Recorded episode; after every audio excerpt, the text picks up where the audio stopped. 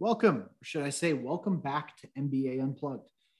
As many of you know, Fej McDermott started this podcast two years ago, and since he signed off, it's been dormant. Well, we're bringing it back. I'm John Ford, and I'll be your host for the rest of the year, or at least I will be until I get expelled for something I've said on the air. In the MBA program, we get to know each other from classes, from teams, from competitions, from recruiting, but everything is under some kind of deadline or duress. We're always rushing to complete something or to turn out some slides or turn out a paper or get our parts right for a presentation.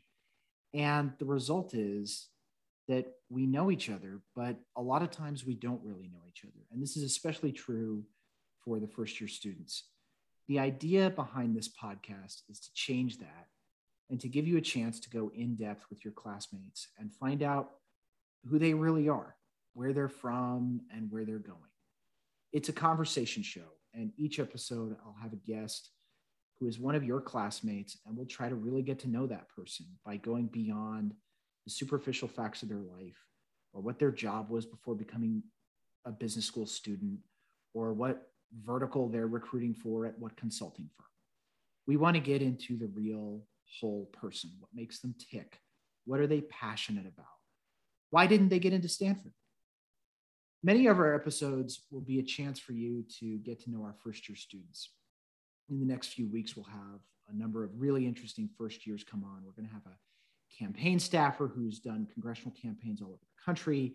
We've had a Peace Corps volunteer who lived in Cameroon for two years, and an Army bomb squad disposal officer uh, who's an expert in EOD work. But I also want to branch out and get away a little bit from standard formats. I don't want a fixed format for the show.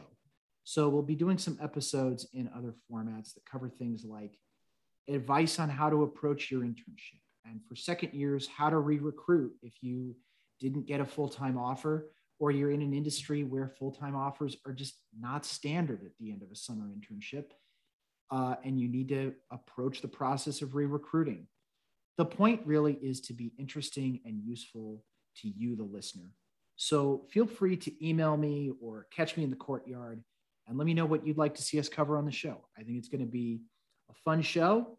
So please uh, subscribe and stay tuned for some upcoming episodes.